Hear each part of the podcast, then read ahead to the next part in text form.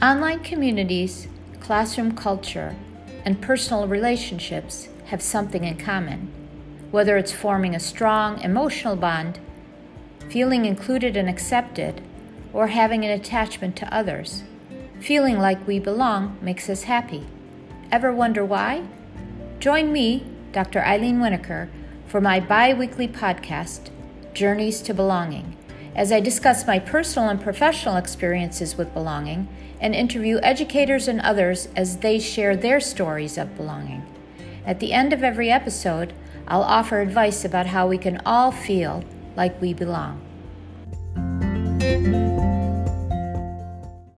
Hi, everyone. I'm so excited to welcome you to another episode of Journeys to Belonging. And today, my guest is Tamara Letter. Tamara and I finally got to meet at ISTE last year when we, um, well, we, we reached out to each other actually after being in contact on Twitter. Uh, Tamara's um, very important part of my PLN and always uh, uplifts me and makes me feel good. Uh, Tamara, welcome to Journeys to Belonging and please go ahead and tell us a little bit more about you. Well, thank you so much for inviting me on your show to speak today. Um, it's such a joy to connect with you again. Uh, even as you were talking about us first meeting at ISTE, I was remembering all the joy of seeing you for the first time. Wait, oh my gosh, like you're a real person, not just this friend I have on Twitter. yes. Um, but uh, yeah, so I am a technology integrator and an instructional coach. I serve two elementary schools in Mechanicsville, Virginia.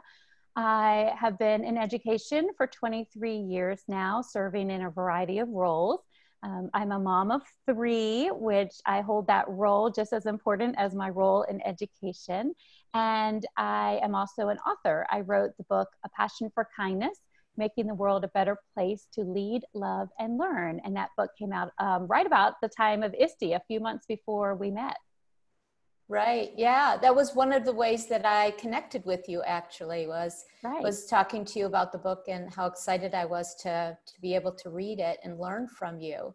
So, um, on on my uh, show, I usually ask the first question about when I say the word belonging or sense of belonging to you. What comes to mind?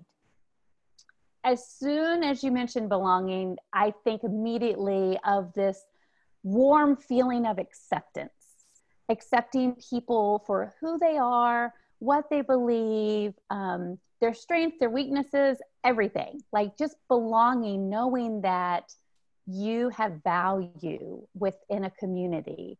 And I think, especially now in a time when so many people are um, kind of turned upside down with the things that are happening in the world and the things that are happening locally, that sense of belonging is even more imperative to have because um, nobody likes being on the outside of that circle. And um, there's no reason why people can't be on the inside. Everybody wants to belong. Yeah, that's that's so true. That's so true. Um, I I know that you mentioned uh, in your introduction and your, uh, your little bio about yourself about writing the book, which came out just a little over a year ago, probably.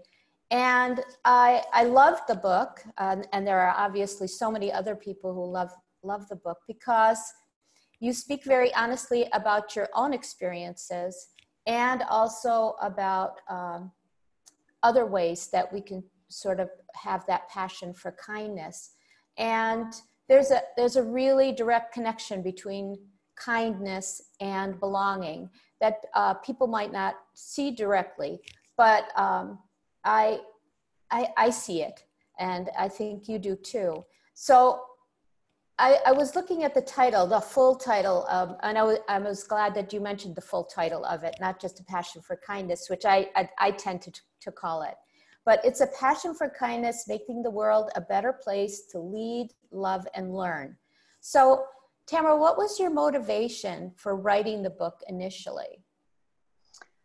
Uh, initially, I it, it was a, conflux of two things. One, um, I had already started a kindness journey of my own that I was, it was starting to grow and I started to um, kind of feel these inklings of like, wow, like I want to share this with someone. Like, how do I tell people what I'm doing? And, and the incredible, absolutely incredible experiences um, that I was having, meeting people, talking to people, listening to people um, in, in the throes of sharing kindness with others. Um, so that part of my desire to write a book was sparked with my 40th birthday. Um, I did 40 acts of kindness, and I was challenged by a friend to write a story about every single act of kindness that I did, which was definitely pushing me out of my comfort zone. That's uh, interesting. I, I've always had that little tiny little seed inside of, of the thought of being a writer, but actually putting that into action. Um, I didn't realize the level of fear that would be included with that. Uh, but I did. I kind of put myself out there and started sharing my stories, even though I, I you know, thought, wow, people might think it's kind of silly to write a whole blog just about being kind. But, you know, I started to realize as I was doing the acts of kindness that it wasn't just for my birthday. It wasn't just a thing. It, it it's part of who I am. And in realizing this spark of kindness is, is a thread that has woven itself throughout all of my life experiences, I started to reflect more on, you know, where did it start and, and who helped to form the person that I am today and and and who touched my life in that way. And I realized, wow, it's not just one person, it's lots of people and lots of interactions and, and so many mini stories uh, put together, almost like um, a patchwork quilt of sorts. And so as I started to um, started to dive deeper into that idea of, uh, of kindness and wondering, you know, well, well, how can I bring this into my family and and how can I emphasize this in the classroom and mm-hmm. and who else can I tell? Like I was just on like on fire for kindness.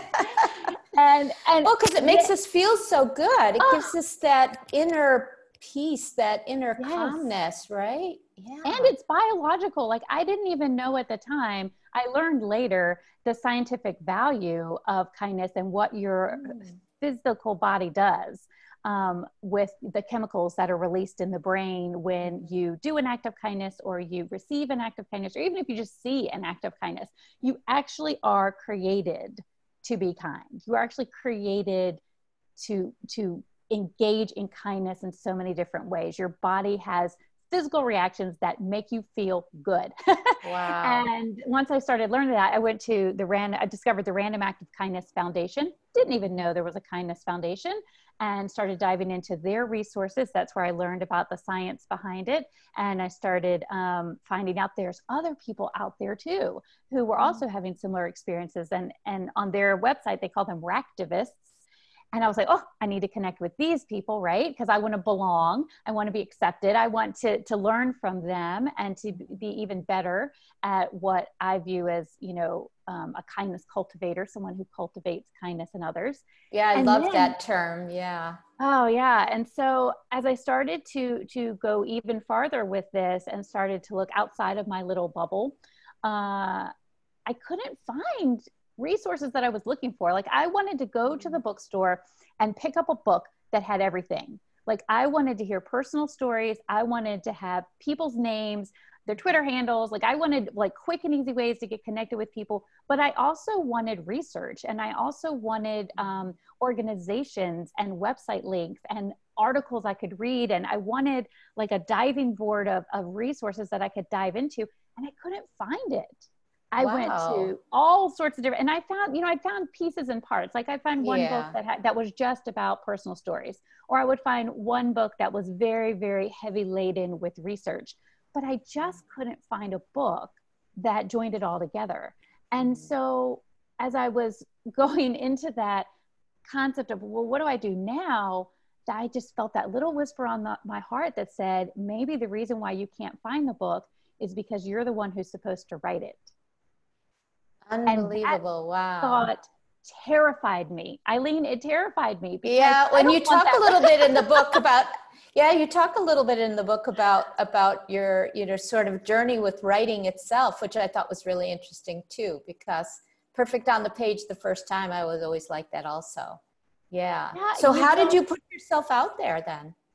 well, I had the blog, so I was writing about kindness, and um, and I decided, you know what, if if this is the, these little whispers that I get, I listen to them. You know, some people that are religious believe it's God, and I do as well. But some other people just kind of feel like it's the, you know, the universe speaking to you. Whatever you believe, when I hear those little whispers, I recognize them, and I know they mean big business. And so, yeah. when I got that little whisper, I was just like, okay, I, I don't even know where to start. So. Um, I went back to my connections. I went back to my belonging. I went back to my safe places and and I looked at the people that inspired me and I mm-hmm. looked to the people that helped me learn and grow. And I just started sharing conversations with them. Some of them were writers and authors. And so I started asking them about their process in writing a book. Some of them were parents, and I spoke to them about how do you help bring kindness into your home. Um, many of them were educators, and I started having mm-hmm. conversations about how do you bring this into the classroom and how do you make this a priority when different states and provinces um, put academics first. Right. Uh, and then I, I just realized that I had to overcome my fear around every single corner that I crossed. Because every time I would get an idea of something to do, I would immediately have this thought of who do you think you are to lead the charge on this? Yes. and you're not qualified. You don't have the right to speak. Yes. you don't have the skills. And so it was it was a mental battle sometimes. yeah. And why do educators have that imposter syndrome kind oh. of i know we all go through it. I'm not sure why but it's so true tamara. It is. And i think um, the why behind that is because when there's something big that you need to do that the world needs from you and mm-hmm. you're the only person that can give it to the world in the in the unique personal way and the skills and strengths that you have only you that's a big deal and sometimes i think that we do instinctively have the negative bias mm-hmm. where we are frightened um, not only of failure but also of success because mm-hmm. when you start to go after your dreams and you start to follow that whisper on your heart and you start to see things kind of coming into fruition, new challenges appear. It's not like you climb to the top of the mountain and you wave your flag and you're done. It's like you climb to the mountain and all of a sudden you realize, whoa, this is just a peak of a huge mountain range and I'm nowhere near the top.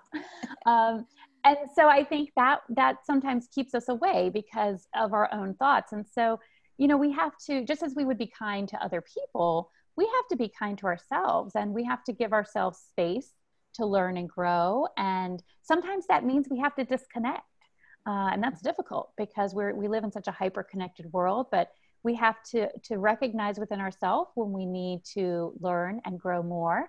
Uh, we have to be willing to listen and value the opinions of others because that yeah. could help us to help others belong in the future and um, and no matter you know what your life path is no matter what your goals are what what challenges you're trying to overcome these are kind of the key core values that we all need to strive for because we're all part of making this world amazing in our yes. own unique ways. Yeah and, especially now.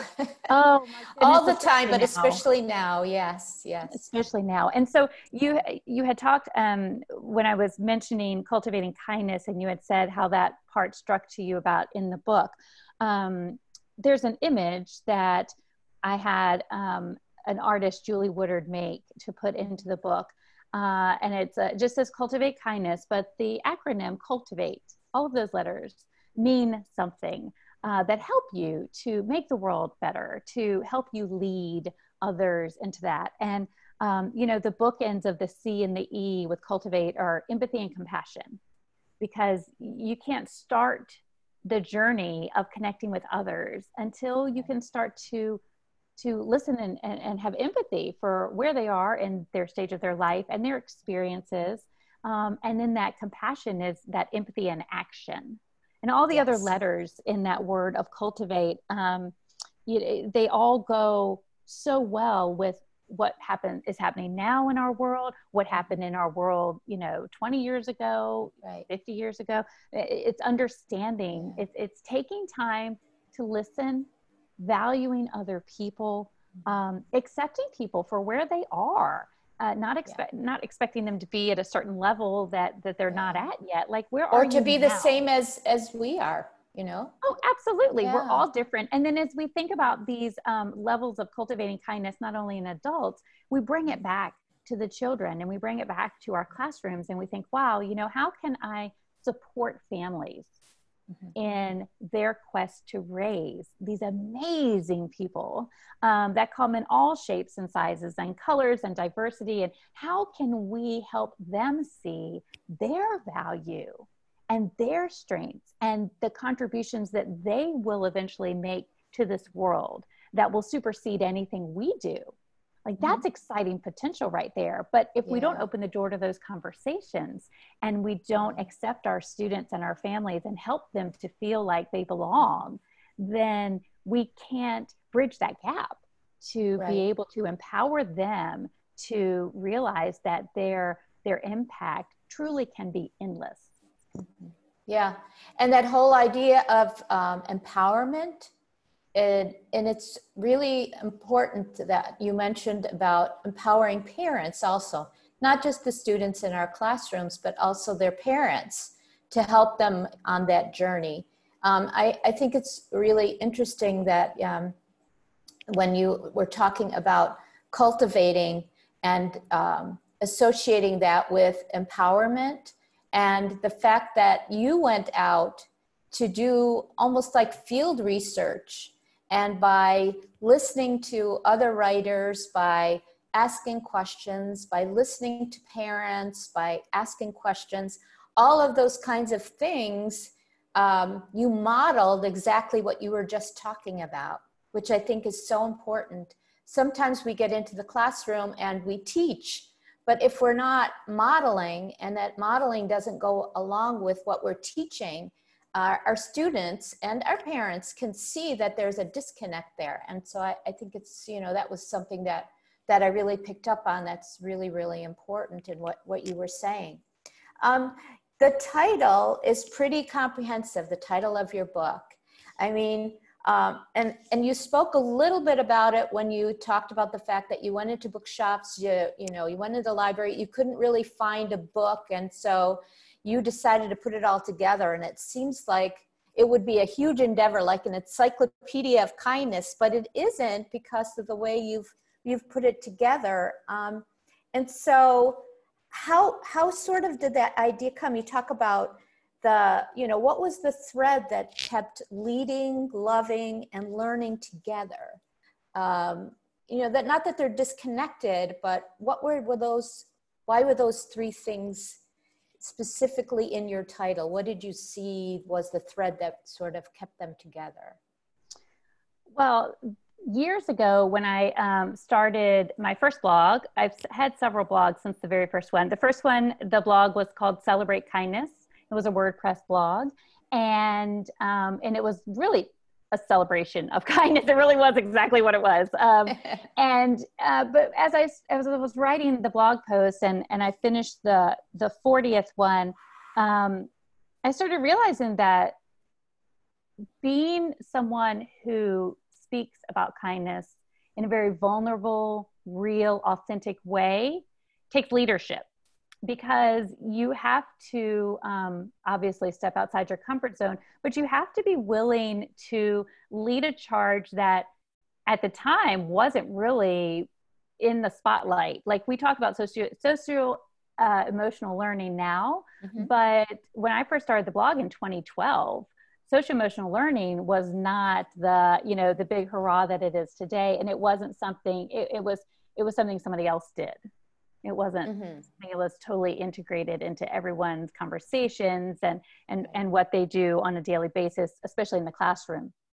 And so I didn't want kindness to be a special event. I wanted I wanted to lead with kindness. I wanted that to be the, the uh, that is the core. You know, kindness yes. is the core, and the other things that come around that kindness yeah. is still there. Kindness can be there when we're leading in academics. Kindness can be there when we're leading as a parent. Kindness can be there when i'm you know having conversations with strangers. I mean it, kindness is just that thread. So leadership was always that part inside of my head.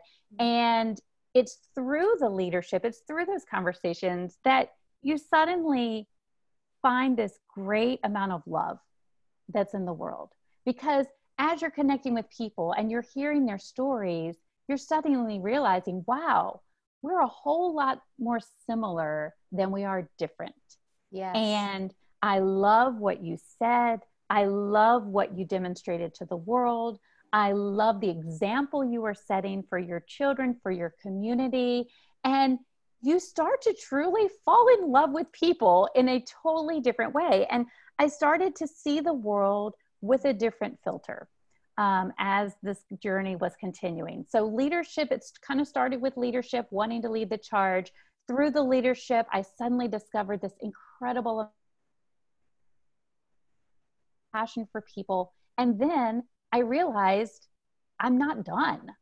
There is always more to learn, there is always room for growth. Where I am today is not where I'm going to be tomorrow. It's not where I'm going to be next year because there's always more to learn. There's always um, other perspectives to take into consideration. There's always different challenges that are going to come across. And so you have to be a lifelong learner to truly make an impact on the world because it's not a one and done thing. Um, right. So, those three key words lead, love, learn it just constantly kept bouncing back in my head. And I was like, you know, that's really the purpose of all of us that we want to do in this world. And so, why not use those terms and use them to make the world a better place? Yeah. Oh, that's so interesting how you how you pull those all together and they came to you so so naturally in in the course of your um, you know the last number of years or in the course of your lifetime it's so interesting too that in uh, earlier in in when we were you were talking that you mentioned that you had that initial thought about the 40 acts of kindness for your 40th birthday but then you started reaching out and realizing that there's a whole group, there's a lot of research, and so that just, I mean, you model everything that you've you've talked about, which is really um, fantastic. I love it.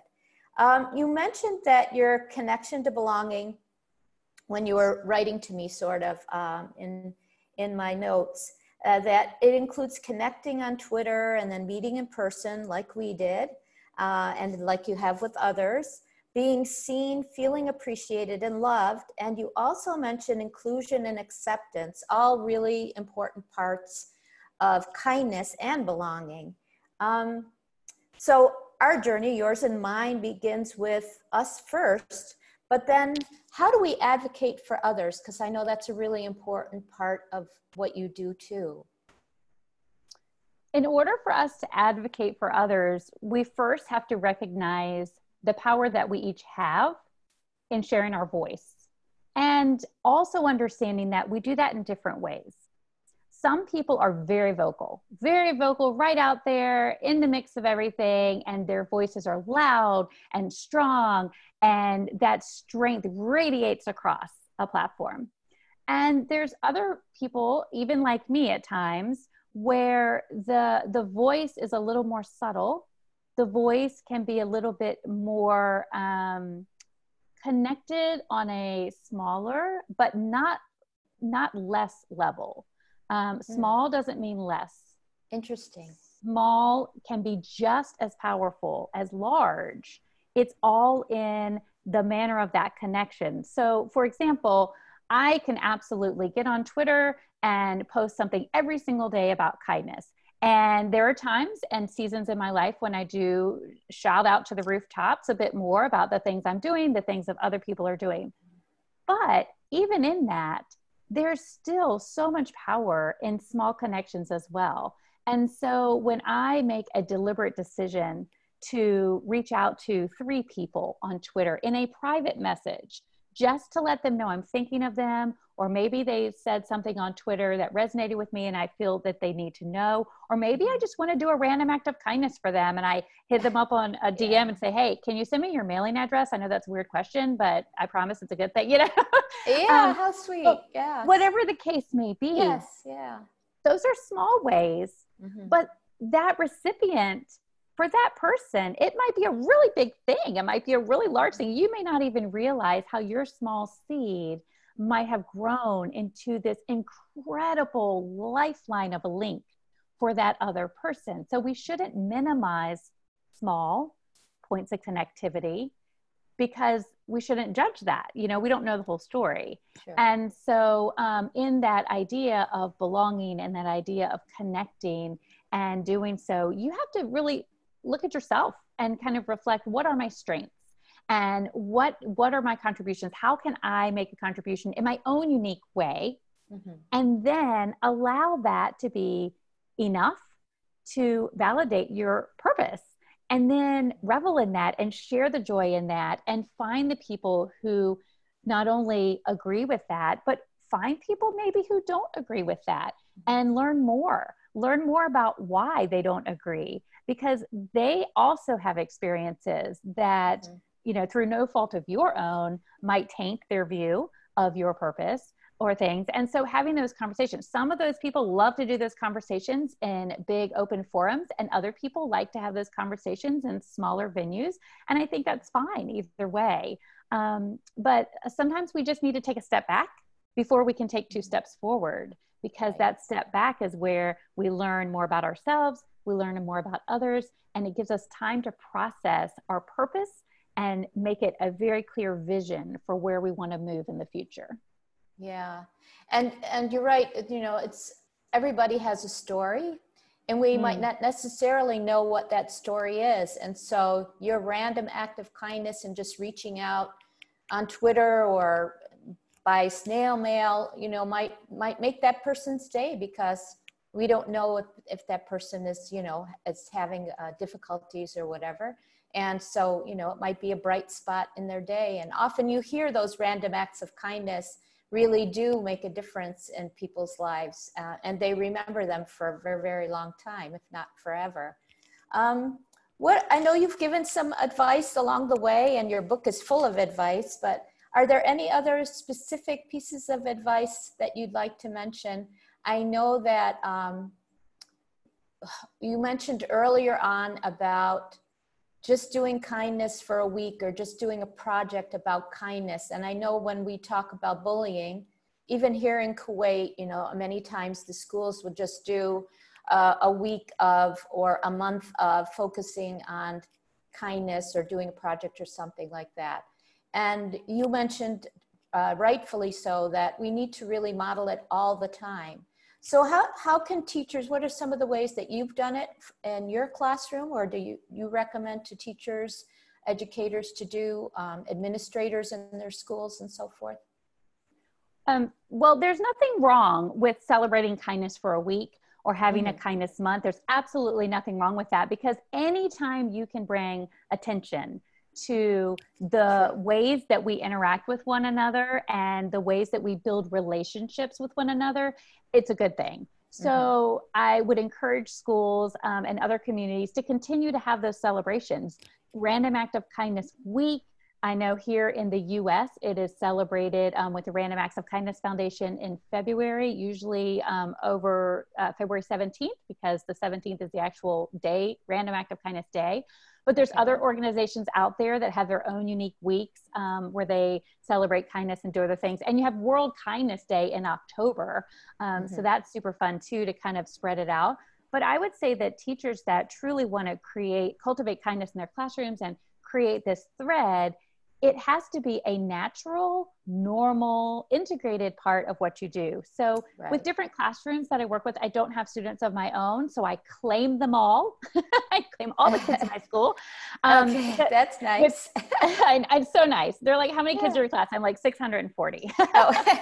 wow. um, I know, not all, not all at the same time, and not all at the same day, not all yeah. the same ages, but I love them all. I claim them all as mine. And then when you add the two schools, I really have over a thousand kids, so it's fabulous. Wow. Um, but in working with teachers that want to dive deeper, you know, there's many, many ways you can do it. Um, we have kindness journals, just like writing journals, you know, that the kids might have a little 50 cent composition book that, that you can buy for each kid or um, have your school supply or even parents supply. And, and we document we just document kindness. Like write down acts of kindness you've done, write down acts of kindness you've seen, um, yeah. or you've heard about because yeah, the more that we don't focus on them we don't even realize we're doing them as oh as, you as that, don't right? even see it yeah. you don't even realize it's such a for some people it's such a natural normal part of who they are mm-hmm. and what they mm-hmm. do that they don't realize it and they don't recognize it and kids are the same way you know the the little the little eight year old that's on the playground that pushed a friend on the swings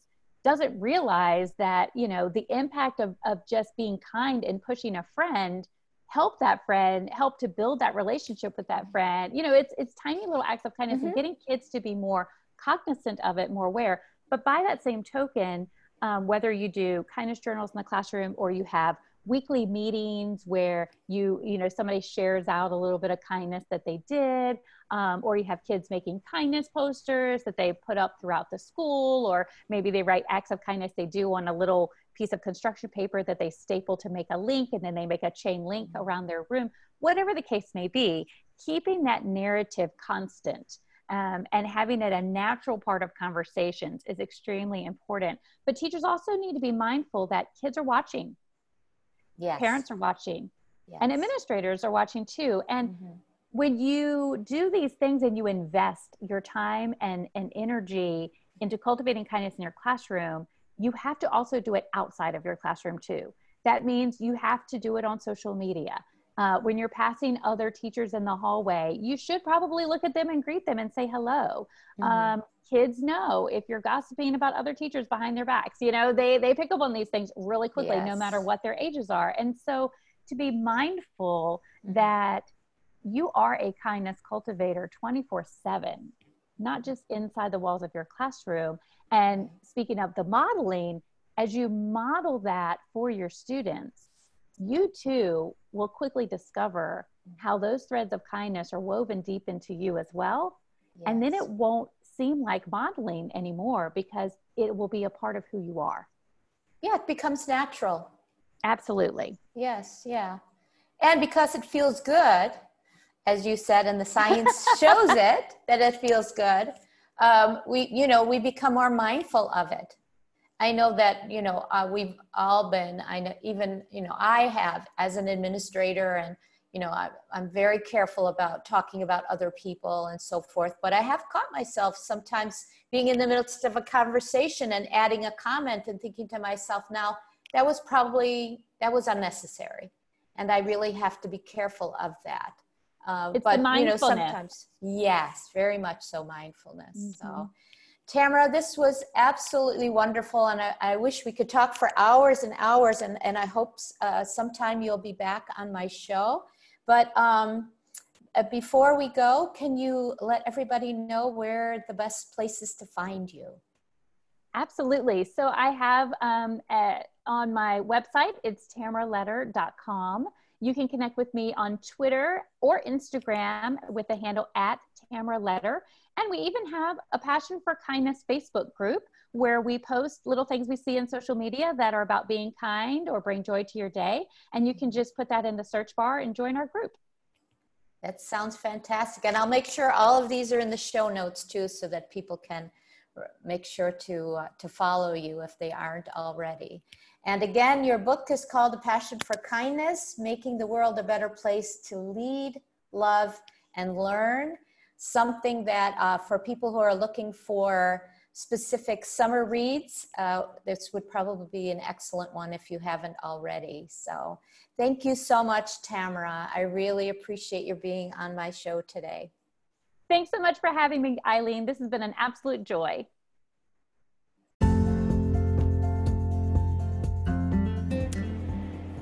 Be sure to subscribe to my podcast, Journeys to Belonging. Um, and the next episode will be out in two weeks. In the meantime, you can connect with me on Twitter at Ilene Winokur, I L E N E W I N O K U R, or on Instagram at Ilene underscore W. And you can also find my blog uh, at the website https colon forward slash forward slash cultures dot build. See you in two weeks.